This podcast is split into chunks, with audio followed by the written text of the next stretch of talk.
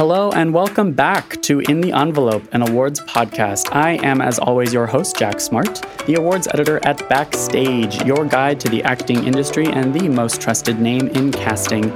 We are here to give you a behind the scenes look at some of the buzziest contenders for the small screen's biggest trophy, the Emmy Award. This season of In the Envelope is brought to you by HBO get your ass in there and then see as much as you can. Yeah. Like small theaters, go there and say, I don't have any money. Can I usher for the night? Mm-hmm. And can I do the coat check and then watch the second half of the show or some like that? Right.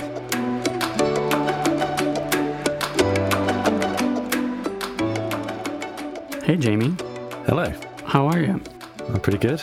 How was your whirlwind trip to LA? Uh, recent, yeah, that's right. I had a recent whirlwind trip to LA for the purpose of, yeah, interviewing Emmy nominees for this podcast. And um, I'm really excited to unveil, yeah, who it was we talked to and what we talked about. It was definitely a, um, a kind of a crazy thing because I flew in from New York and proceeded to just interview Emmy nominees back to back to back to back to back. Um, it was really insane. I did not check into my hotel and get In-N-Out Burger until I was done with the interview marathon. Well, that has to be done at some it point. has to, it's the very top of the list. Shout out to In-N-Out Burger. They're our new sponsor for In the Envelope. um, Not any good for the East Coast, unfortunately. yeah, yeah, totally. Um, yeah, it was a great day. I mean, I'm so excited to. I can't. I guess we can't quite reveal what, how many we packed in and who was it, but uh, we got some good stuff. I think we can say how many. It's impressive that you did four in one day. Four in one day.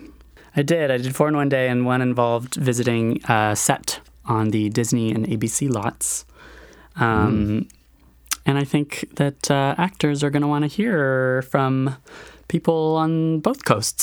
I guess people want to, Absolutely. you know. And I think that was that was better than the talking over the phone. It's always you know good to get an interview in person. Yeah, absolutely. We're we're trying to reduce those phone interviews, and it's Yeah. great to get these interviews. But uh, there's nothing beats seeing the whites of the eyes and That's right. interacting in, and the in the soul staring into the soul, or they they Your stare into soul. my soul, and sometimes they reveal secrets about myself. And, Getting a bit uh, meta. That's coming up next on the podcast. so, anyway, um, speaking of LA and speaking of people, yeah, people stationed there, uh, Bob Odenkirk joined us on the podcast. Yeah. And um, he's, as I'm sure as many listeners know, he's a brilliant actor, uh, introduced uh, in the dramatic scene in Breaking Bad for a couple episodes, and was kind of written to be a more and more important character until he got his own spin off show, Better Call Saul, a prequel to Breaking Bad, Yeah. um, for which he's been Emmy nominated a bunch of times. And we got into it. It was a great interview, wasn't it? I was I was thrilled that we got Bob on the show because I'm a huge Breaking Bad fan, and I really love Better Call Saul as well. That's that's really ramping up there.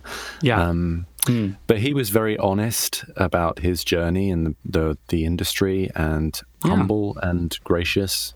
Yeah, great. Yeah, guy. well, and I also I, it's interesting to hear from someone who considers himself first and foremost a writer. Yeah. Um, He, you know, grew up in the Chicago comedy community, like many of our guests actually, um, and he he has to write every day. It's a compulsive thing, and and so he has a lot of really great writing advice.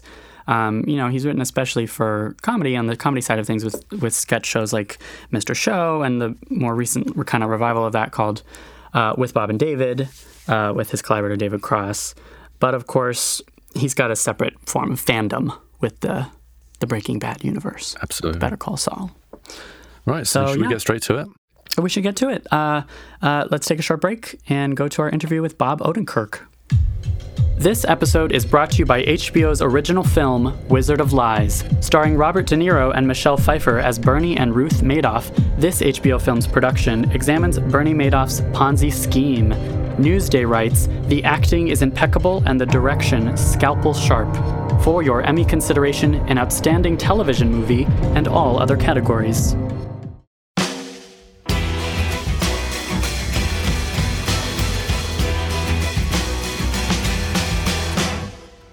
Bob Odenkirk is an actor, writer, comedian, and 12 time Emmy nominee. Three of those nominations are for Better Call Saul, AMC's prequel to Breaking Bad. Bob's experience as a writer informs his process as an actor, and at the end of this interview, he reveals how he reverse engineers a script when he receives it into a fine tuned performance. Here it is our interview with Bob Odenkirk.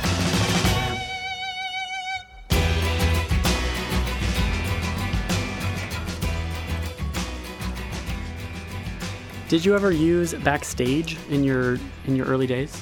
I did not. Ah. Um, I was the- very focused on doing my own. Um, uh, I was, you know, in a lot of ways, I thought about Steve Martin and Woody Allen as the people Hmm. whose careers I was trying to f- copy. Mm-hmm. So just writing my own stuff and putting it up, writing my own stuff, whether it was jokes or sketches. Um, that was my journey. I mean, I looked at backstage. I would pick it up and flip through it, Oh, okay, yeah. but it it yeah. I mean, but it was so much for theatrical artists, and probably a time when um, there was more. You know, everything is more fluid now. yeah. Oh, these days, even backstage casting notices have changed. Yeah. and wonderful. I think Sure. only it's only for the good as as an artist. I think, I agree. but And it's the golden age of television, so there's plenty of TV roles. wonderful TV roles, wonderful TV writing, but also people then moving over and doing live theater. Yeah. Yeah. And uh, I was just talking to Tom Hanks. He's going to do some Shakespeare here Oh, yeah, yeah, yeah. Soon after Tom his Hanks, vacation. and uh, I assume you were talking to him on the set of uh, The Papers. Is that correct? yes. Well, it's. I also wanted to ask you because here we are on not quite radio, but um, you have experience with the with the audio and with the airwaves be, before. That's where you first honed your comedy chops. Is that right? Absolutely. I, you know, when I was a kid, I loved um, the Credibility Gap, which was a comedy radio troupe out of Pasadena uh, that featured Michael McKean and David Lander and Harry Michael Shearer. McKeon. Yeah, yeah. When he was just out of college, yeah, Very cool. he did a comedy radio show, and they they put out two albums, uh, and I had one of them. Um, and I also love the Firesign Theater.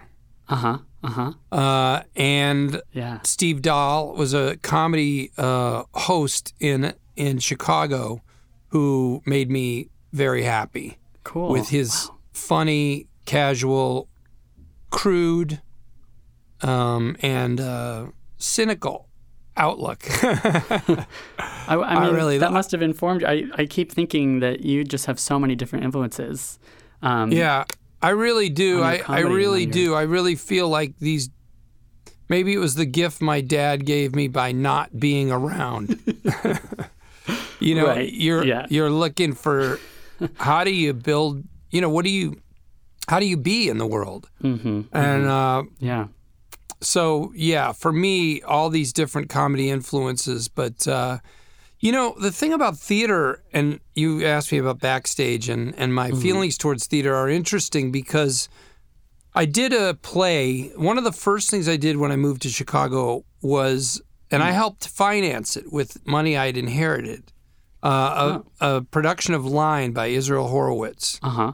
It's his most famous play, I would think. It ran for 13 years off Broadway. hmm Uh, Pacino was in it, and uh, as well as he was in Indian Wants the Bronx, which uh, Israel wrote. hmm hmm And And you self-produced it. well, I helped with the produ- production of it and played a major role in it. And uh, that was the only theater I did in my life. Oh wow. that play. Um, and it was a great experience, but um, Why haven't you done it since? you know, my my uh, fallback uh, position when when there's not work in front of me Mm-hmm. is to take out a piece of paper and try to write something. Yeah. Yeah. It's never to search for um, somebody else's work that I can put on. It just isn't. It's just where I. It's just. It's just a natural place that my my head goes to uh, immediately.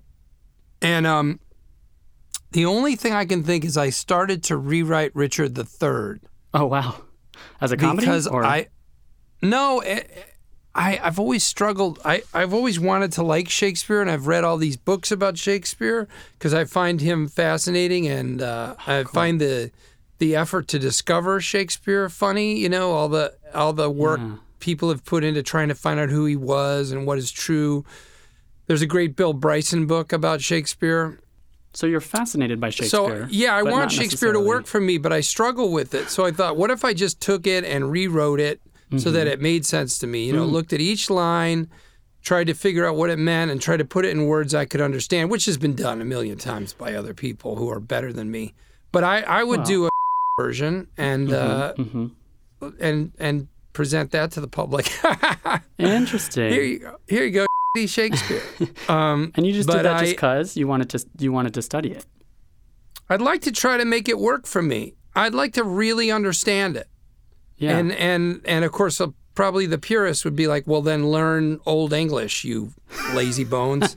yeah, yeah, yeah. Don't rewrite him. Just do you know learn how to speak in that cadence and Mm-hmm. with those you know meanings." But I, I don't know. We'll see if I ever get there. Well, and I think there's a ton of structural you can structural learning from Shakespeare, right? Like the way that he the five act structure and the the way that the comedies are formed versus the tragedies. I mean, that's similar to sketch writing, right? Um, yeah, it's probably more similar to uh, film writing. Yeah. Um, Or Better Call Saul. Maybe Better Call Saul. Is yeah, or Better yeah. Call Saul. Yeah, I mean, a lot of people reference Shakespeare when they talk about the writing of Breaking Bad, Mm-hmm, and and it, maybe even more so with Better Call Saul. Yeah, Yeah. Yeah. Interesting. I mean, the family dynamic being so powerful, and the uh, drives of retribution Mm-hmm. and yeah.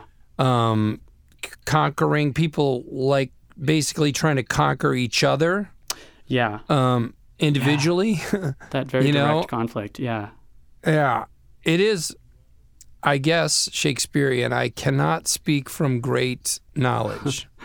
Well, it's, I mean, it's an amazing show. It's so interesting to me that you, I was reading up and I saw in an interview that Vince Gilligan actually said that he has no idea how Jimmy McGill becomes Saul Goodman. I, I don't even think he said this that long ago. Like, this was maybe even three seasons into this show. Does that, you're in a prequel. You're playing mm-hmm. a character who we've already seen and we've seen Yeah. his kind of end result, but he's very, very different in this show. And we see glimmers of the later character. Does that scare you as an actor that the Yes, creator, sure. yeah, that he has kind of no idea exactly how he's going to get there? no, um, because I have such faith in Vince and Peter Gould, the two people who are finding this story every day and and searching it out. Um, and I also would uh, present to you, and I think Vince would agree Mm-hmm. that it's not a huge comfort, but there's a little bit of a safety valve in that um, Saul Goodman in Breaking Bad, who we all know, we never knew him personally. We never knew his personal life. Um, we saw him in a certain aspect of his daily existence, which is his work, and he was, uh, you know, presenting himself in a certain way that he admitted was fraudulent Ah. and and a put on, and and so with a few exceptions, uh, with very few exceptions, everything he did fit this persona that he was playing at his job, and so we don't know. We don't know what his personal life was like. There's there's a lot of aspects of Saul Goodman from Breaking Bad that they can fill in and, and we can't argue with because Right. we never saw it. Right. So so while it's true that they have to get to this character and that they mm. Now these guys, by the way, they like writing themselves into a corner. I'm interesting. they have to because they do it over and over and over. Totally. And they and they get out of it by these really compelling but always logical for the characters ways. Yeah. If that yeah. makes sense. Yeah. I yes, it does make sense. I and they Huh. they work so hard to get there. They really suffer for their work. Yeah. And um and it pays off though because they're wonderful thinkers about human human behavior.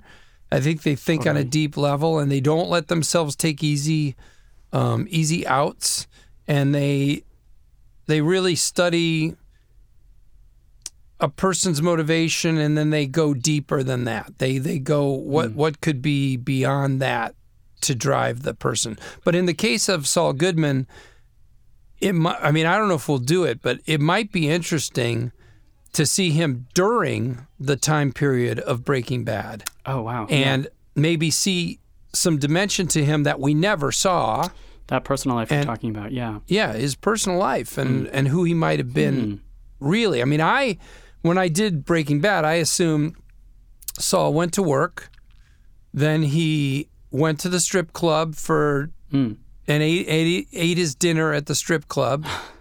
Yeah. Um, Accurate. and then went home with one of the girls or in some way hired hired a companion sure. for the night Sure. You And certainly then couldn't have woke dreamed up, any and of the any of this backstory that has come out in Better Call Saul. None of that detail was in your mind. yeah uh, what are you saying Like you certainly didn't when you first encountered this character of Saul Goodman. You no one knew anything about th- that he was overshadowed by his brother, and he had this very yeah yeah yeah we didn't know any of that Right. but what i did know was that that he was presenting a front he he admits that in the first episode he's in totally. this isn't me my name is james mcgill yeah. this is just a fake name i took to you know to attract the Swindle people. homeboys and i uh and just in that monologue that he gives in that first time walter white comes in his office Mm-hmm.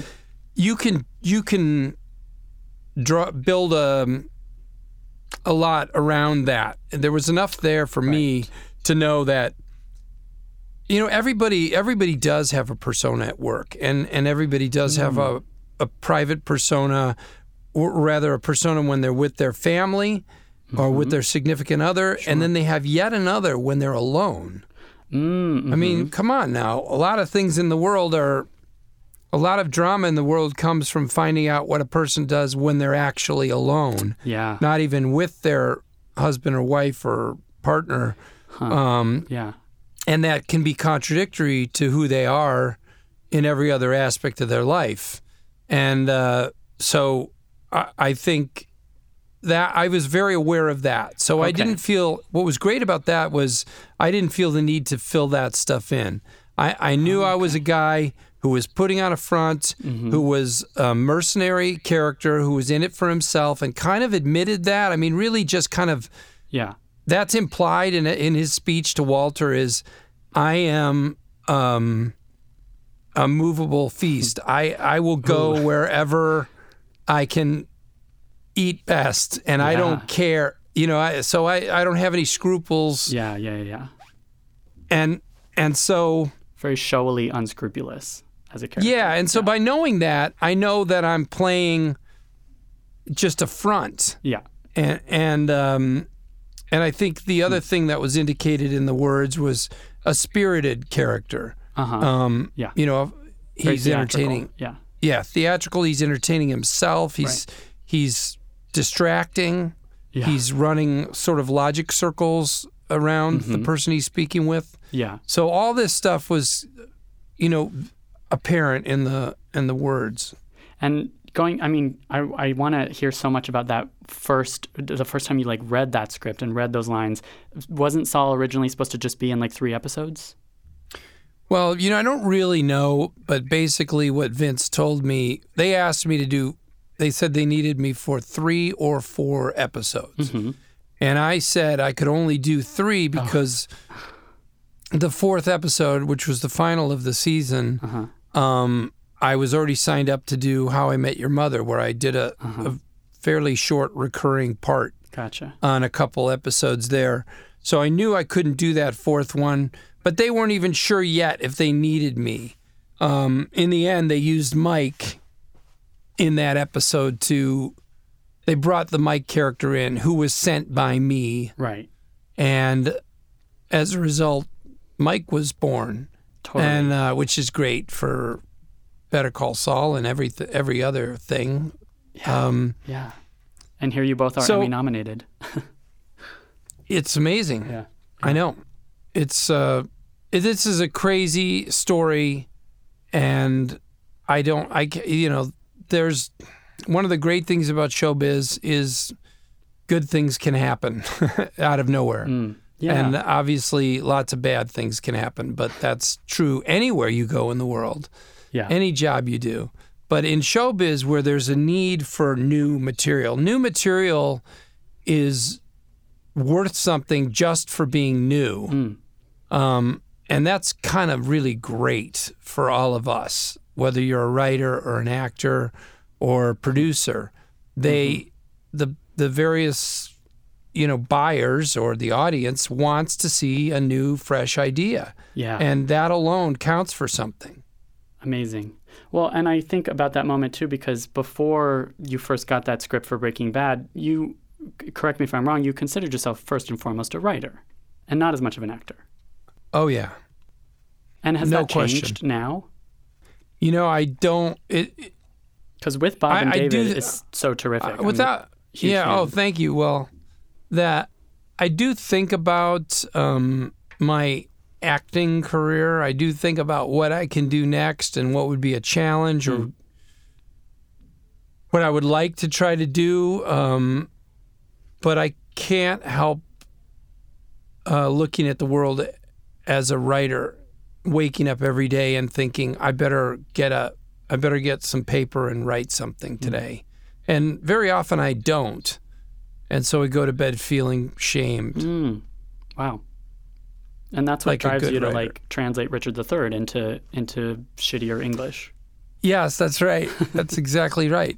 Um, so cool. it's absolutely true. Well, I'm writing a book right now Uh-huh. about my career, my brilliant career. Oh, cool. Um, and it is very much uh, with the thought in mind of people who are, you know, trying to make it in the business. Yeah. Oh, cool. because I feel like I've gotten to do a lot of different things, and uh, I've also had ups and downs. A lot of people think, I don't know. I guess they think I've only had ups. Mhm. I think that's how. But it I don't know. I- Yeah. I think if you take apart my IMDb page, you'll definitely see some downs. and yeah, I want to share the excitement Mm. of that whole journey. Yeah. I mean, that sounds like a book for backstage users for the early career is. actor types. Yeah. honestly it very much is it's um you know it's it's a book that i'm hoping parents and relatives will buy their kids who are trying to make it or considering a career in the business and then those same parents will regret it when the kid reads it and goes yeah according to mr odenkirk i'm making the right choice Yeah. by going into showbiz. Wait, no, that's not what the book's supposed to tell you. It's Right. supposed to keep you from going into it. Oh. I mean, that can be good advice too. It's so interesting the um, the fact that you're. It's so true. You've your career has been all over the place, and the of course people see the ups more than they see the downs. Um, but I Yeah. didn't realize that you are really one of those writers that you you can't go to bed. Um, fe- uh, you know, on a day that you haven't written, feeling feeling kind of empty that day. That's so interesting. Yeah.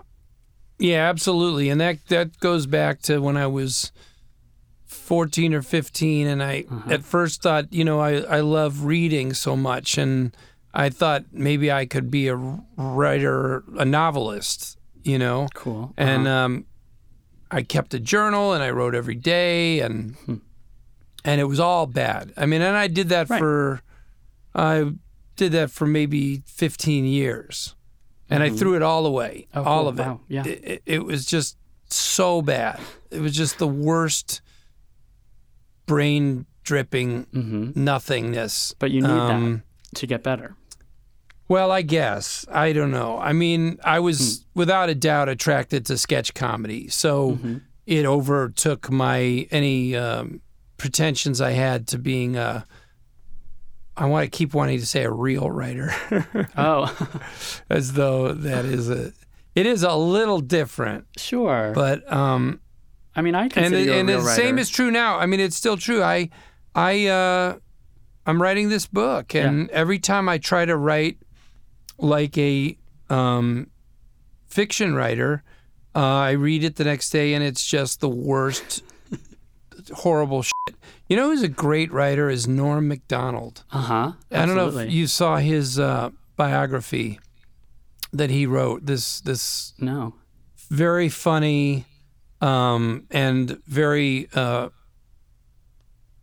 fictive um, nonfiction um, that he wrote. That he is just a wonderful. He writes great sentences. He drops imagery all around and and impactful stuff. It's it's just he, I wish I could write as well as him, but it's okay. I'm going to write as well as me, and Yeah. I'm going to tell my story, and I'm going to try to be honest. And this is the challenge because I come from comedy, and the hmm. the desire is to make fun of whatever yourself, the sentence, the memory, the incident, to exaggerate and ridicule, hmm. and I don't. Uh, in the end, that just wouldn't be that. Um, I'm going to have fun with it, and hopefully, it'll be entertaining. But I I feel like if I don't tell the truth, it's really worthless. It's just a waste of paper. So um, I also think, you know, I know what it's like to wonder about what is what is life in show business. What what is that like? How does it feel? How do you, for a person who's gone to a lot of different places in the business, what is the experience of that? You know. Uh huh. Um, and I'd like to help people understand what that is. And and I think,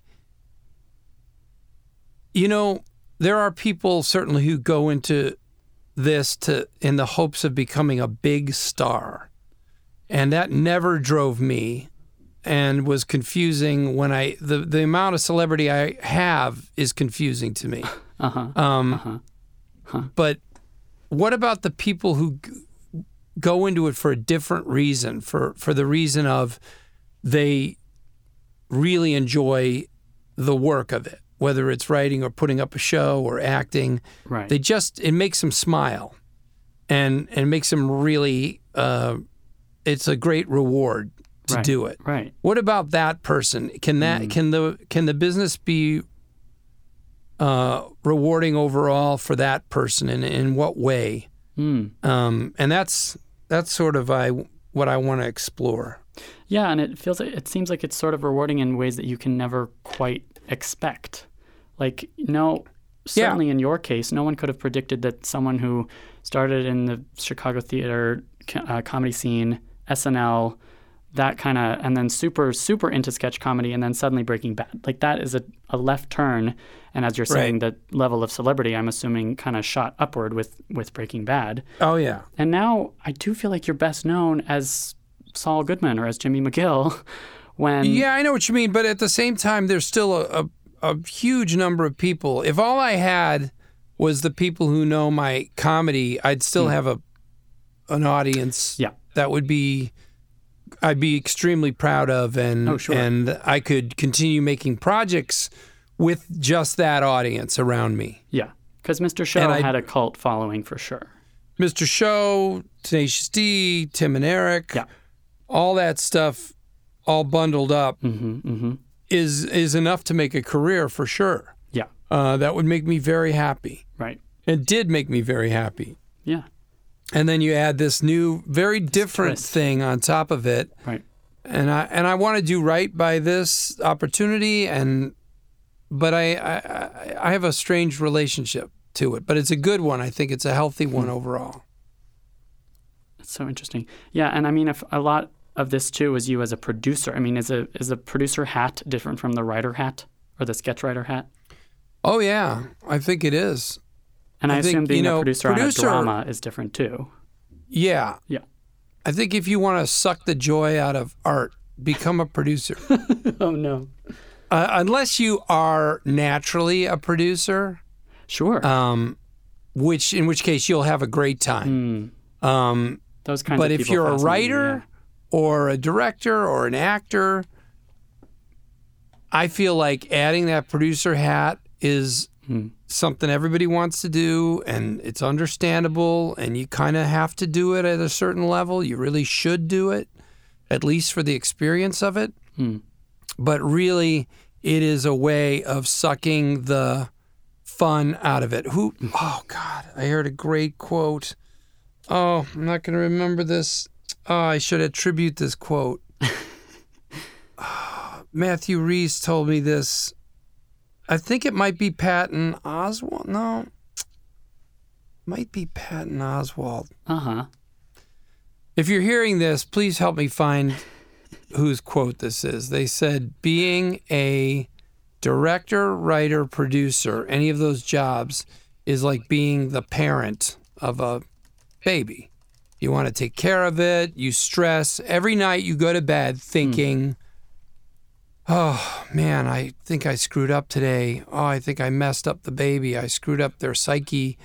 I didn't do it right. I know I can do better. Oof, I screwed up. I got to do a better job tomorrow. Hmm. And being an actor is like being the uncle Oh. of a oh. of a child with lots of candy in your pocket. And you come and you give them all the candy you want, and you have a good time, and then you leave and sleep great, and don't even worry about it. you don't think twice about what Whoa. happened. Yeah. I mean, you do, you do walk away from the set, and believe me, on this Spielberg project I did, I had a lot of second thoughts Oh. dogging me. Did I do a good job? Did I give him what he wants? Hmm. What is he looking for exactly? Yeah. How can I do better next time? But to a great extent, you you your job as an actor is to be in the moment, right? Right. And and you really you you just be present and you do it with all that you know about the character and then you walk away and you clear your mind Right. that's the right thing to do. And and hmm. with the producing, especially with the producing, you walk away and you think about problems to solve. Yeah. You can't Either problems it you made, mind. Yeah. problems coming that next day, or problems you made for yourself the day you worked. So That's I honestly think that, yeah. everybody should do everything. You know, I, I think if you want to be a director, you should take an acting class and just get a sense of what it's like. Absolutely. Yeah, and and you and if you want to be a producer, you certainly should direct something Mm-hmm. small and know what that feels like. You should write something and have somebody else make put it up. You should feel Mm-hmm. what that suffering is like. you should act, you know, not I don't think everybody needs to do it every day, but it's just Right. Try When you're- improv, try sketch, try yeah, when you're young, do this stuff. Do all of it. Shakespeare. Even if you know yeah. what you want. Right. You'll you'll just be a better director if you have tried to act. You'll have a better sense of what you know when you when you're acting. I I, I know that when the director says cut, you know the more experienced you are, the less nervy you are, the n- less uncertain you are of yourself. Sure. But still, you wonder where are we at in this process after you say cut? Did, did, are we getting there? Is it closer? Yeah. Are you cutting because the lighting was wrong? Are you cutting because Hmm. we were terrible? what what just happened? What's the first thing in your mind you want to ask the director? So I know when I direct to say cut. You know, we need to do this whole thing faster, or the lighting wasn't very good, or you guys are great, keep doing hmm. that, and then deal with the problem Gotcha. but you know i first thing i do is give the actor some general sense of what just happened Yeah. To keep them it- focused and in the present, in the moment, like you're saying. yeah and then you carry on dealing with whatever crew issue or lighting issue or camera issue that you have hmm. and the actors got have something to chew on for the two to four minutes it takes or whatever it takes to mm-hmm. deal with that problem Yeah, interesting. And it's funny you say that about the idea of walking away from the show as an actor. You're the uncle, but as a producer, you can't walk away from any of the logistics of the show, and you gotta, of course, you gotta keep thinking about it, especially Right. when you're the producer of the show that you're the lead role. I assume. yeah And Bryan Cranston said the same thing. He actually told us that it's true that when your producer hat is on, you have to have that self critical. I mean, when you're sitting watching yourself on the lens and figuring out how to best tell that story.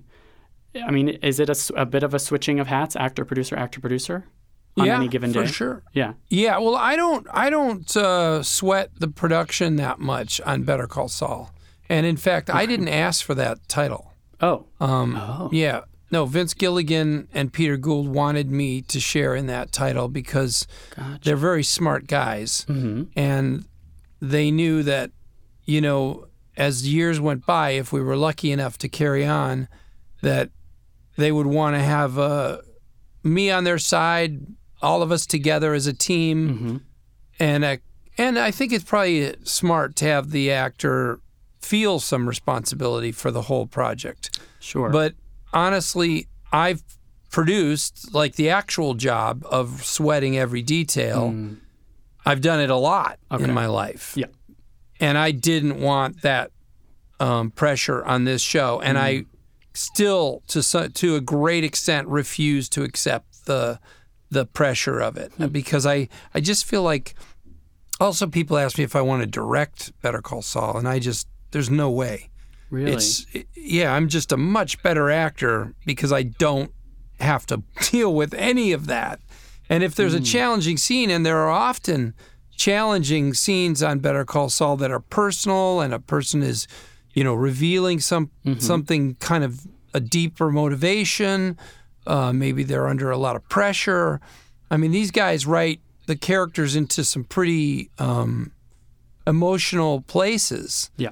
And I need, as an actor, I need to be able to sit in that vibe, feel those feelings, and live in that um, space, in that moment for a couple hours, maybe, while we do those that scene. And and I, I can't I can't be taken out of that thinking about logistics totally. or some you know what I mean? Totally. So I am a producer on the show, and I'll weigh in, but very respectfully to Vince and Peter about, Gotcha. um, you know, the direction of the show or or some bigger concern.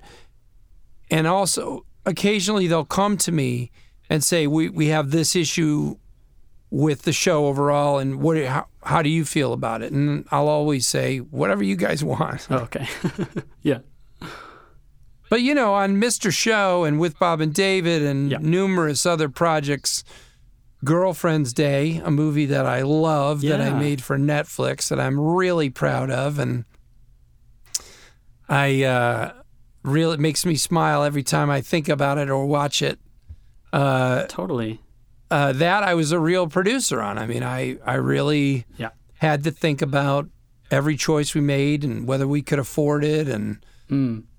You know how to how to follow through on on getting it made. Right.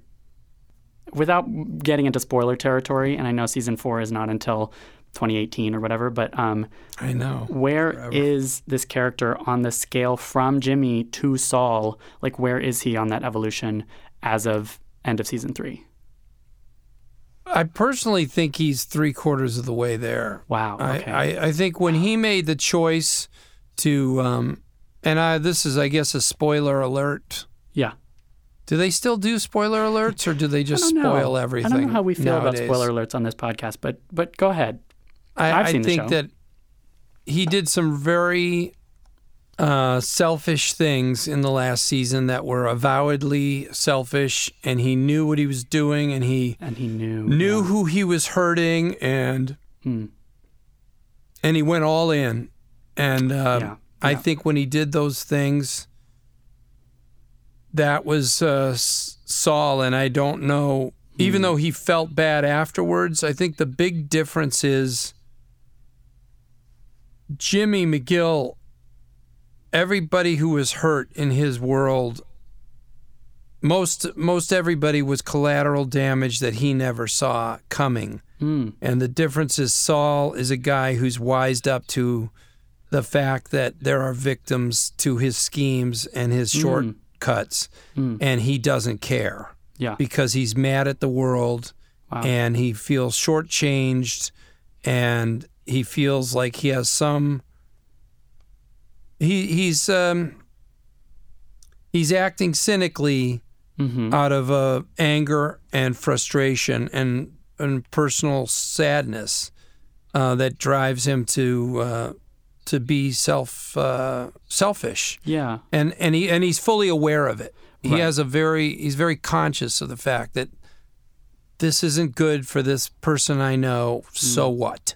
It's good for Mm. Me. Yeah, and, I love that idea of going all in on this on that selfishness because I do feel like the show keeps presenting him with options of like you could go all in and hurt these people and and become more like Saul or you could Right. not and he's consciously choosing to go Right. all in.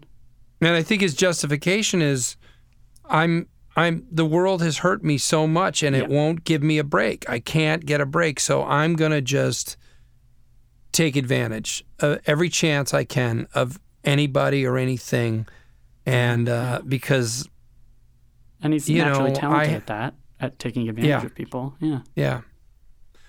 Anyway, um, I do think he's. I said to Peter and Vince that the only thing left is for him to buy some lime green socks, and Right. and you know basically he is all. Step. All he's got to do is get the clothes, but I I think that that's not entirely true, but the we're more than halfway there. Wow. Yeah.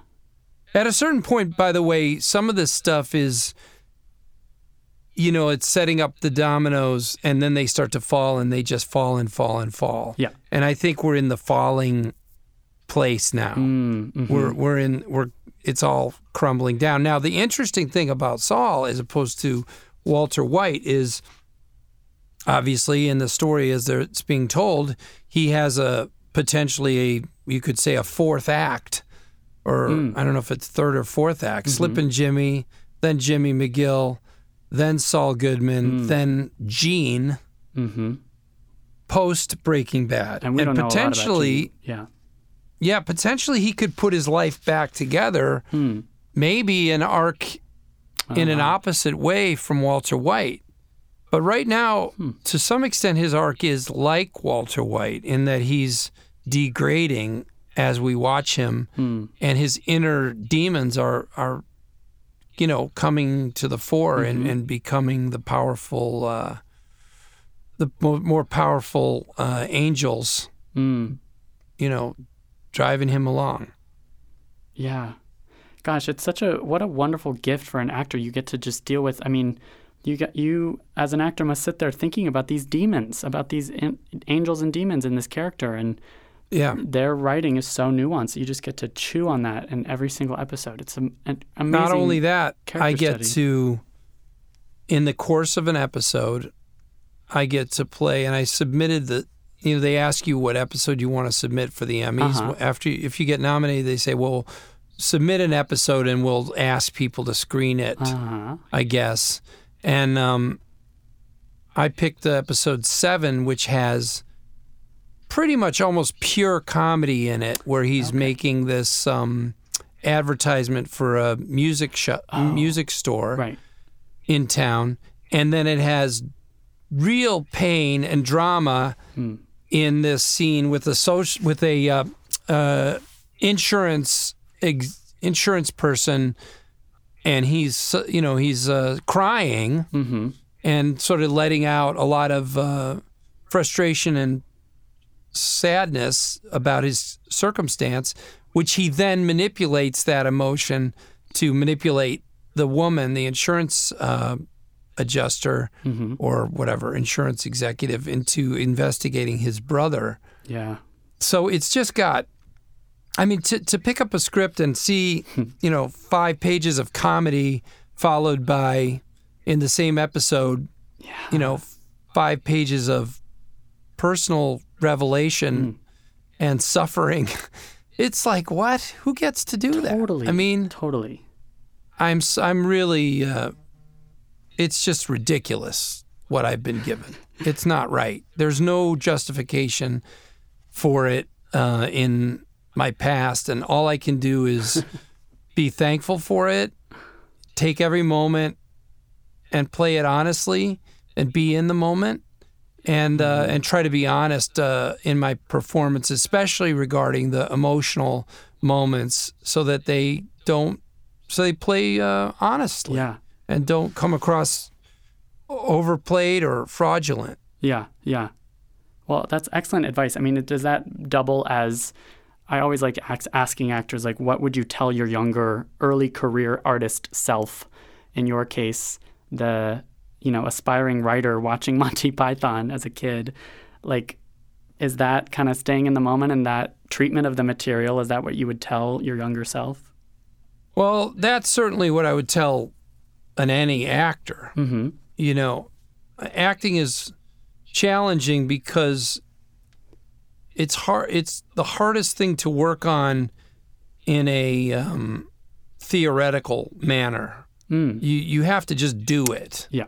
and and it's kind of got a zen quality to it a kind of a practice you know like like meditation is always called practice you know um you know and that's all you can ever the only way to explore it is to practice it really Mm-hmm. um you can read about it some and it doesn't hurt and Yeah. it certainly helps to read about how to make a life as an actor like how do you balance life goals and expectations Yeah. but the thing itself, you you just have to do it a lot, you know, um, or think about it a lot in in the in a meditative type way, where you try to connect with the inner um, process hmm. of of being in the moment, which is weirdly, I would say, as a writer, and all the years I spent writing, mm-hmm. that's what helped me the most as an actor when I first started doing Saul hmm. was taking the script and doing a reverse engineering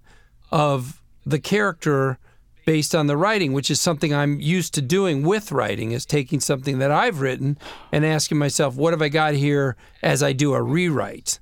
You know, what what what was driving me? What did I what did I come up with? What did I miss when I first wrote it that's really in there that's maybe a better joke because I was writing comedy right. or Huh. tells me indicates some real uh, journey for this Wow. piece. Okay. And so the same, I, I basically did the same thing with the character as written in Breaking Bad was take the script, Huh. identify what was happening in the character's mind, and by by taking apart his words and and uh, Yeah. The emotional thrust of, of a monologue. It was how I got close to the character. Huh. And so I, I really think that came from from writing. Interesting. You know, my, my ability to whatever ability I had to figure out this character. And do you do that for every for every script of of Yeah. Better Call Saul? You would kind of reverse engineer and and find the character's arc or that. Same with Fargo.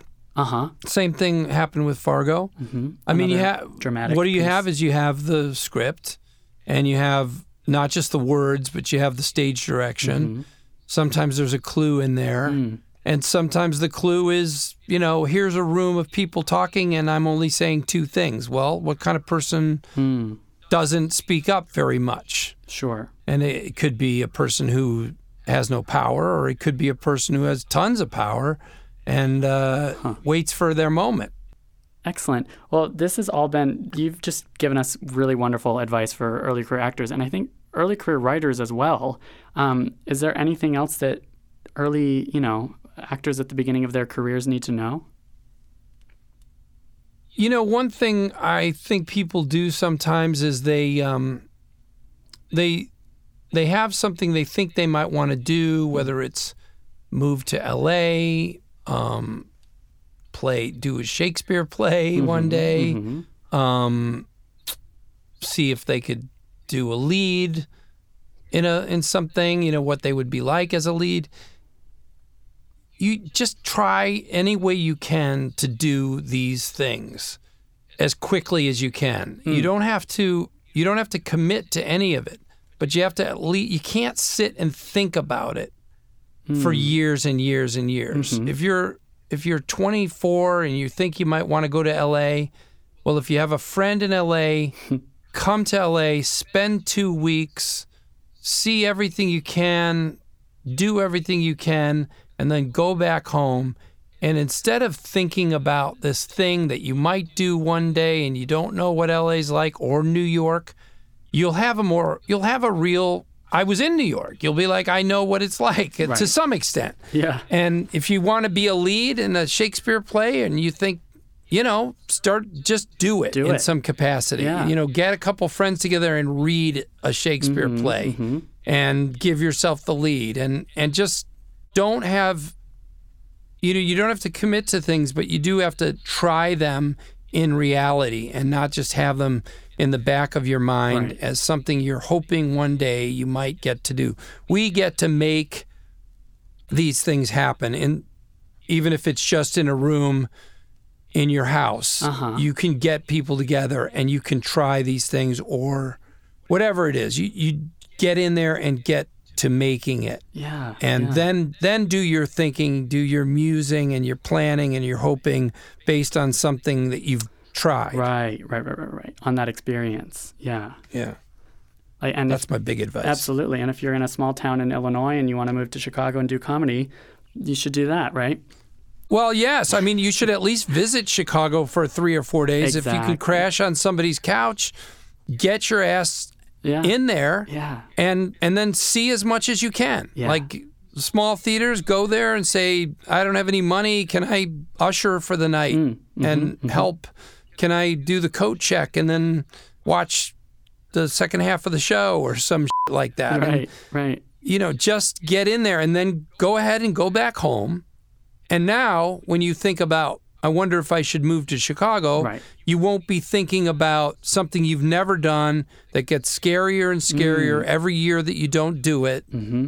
and gets more mysterious and more mysterious. And it'll be the opposite. It'll be a whole lot less mysterious. Yeah. And you can either go, oh, yeah, Chicago was terrible. I'm not doing that. Or you can go, oh, I think I know where I'd fit in there, or I got to try again, Yeah. or I'm not afraid of it. It's not some, Yeah.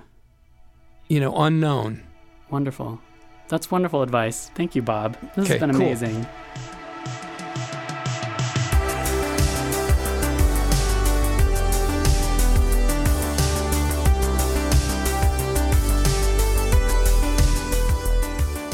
Uh, that was a great interview for actors, but also aspiring writers, Absolutely. comedy writers, drama writers, sketch Shakespeare, people who want to turn uh, Shakespeare into more relatable modern day language. Yeah. Yeah. Actor, writer, producers, Mm-hmm. or any combination thereof. Yeah. Um, and as Bob pointed out, uh, to do a little bit of everything is probably a good move because it will make you better at the thing that you want to do, at your at your passion, at that thing that's really pushing you. Yeah. and it helps you to be uh, more sympathetic to those you're working with, I would have thought. Right. Yeah. Because I can't believe how much work it takes to be a producer. He clearly has a huge amount of respect for Peter Gould and Vince Gilligan. Yes. Um, and I think that collaborative spirit is evident in his performance. It's such a great show. Definitely. What an amazing character study. I'm so glad we got to kind of peel back the curtain on, on Saul and on Bob. He was, he was amazing. It's fascinating. Yeah. Um, shall we roll credits? I think it's time to roll credits. Yeah. All right. Let's do it. Be sure to like, rate, and subscribe for more interviews from the front lines of the 2017 Emmy race. In the Envelope an Awards podcast is recorded at Lotus Productions and Hyperbolic Audio in New York City and Soundbox LA in Los Angeles. Thank you, as always, to producer, editor, and all around podcast wizard, Jamie Muffett. You can follow him at Jamie Music NYC on Twitter. You can follow me, Jack Smart, on Twitter at Jack Smart Writes. Thank you, as always, to the team at Backstage, the most trusted name in casting. That's Peter Rappaport, Ryan Remstad, Jesse Balashek, Francis Ramos, Mark Stinson, Rawan Al Khatib, and especially, definitely, without a doubt, Casey Howe. For more awards and industry coverage, head over to Backstage.com. Thanks for listening. Tune in next time for another glimpse in the envelope.